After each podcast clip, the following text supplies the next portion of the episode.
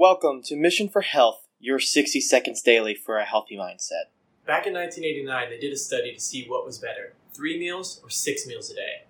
They fed each group the same amount of food each day, but some received it in three meals, the others in six meals. At the end of two weeks, they already saw amazing results. The group that was receiving six meals a day not only surpassed the other group in weight loss, but they saw lower blood insulin levels and blood blood cholesterol levels were lower.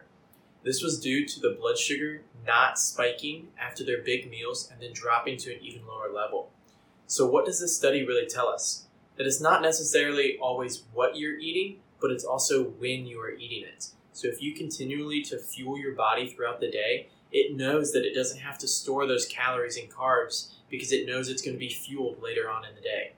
If you want to learn more about what this looks like in your own life, I invite you to a Health Explorer, where we're going to learn about your current health goals and how you can reach them.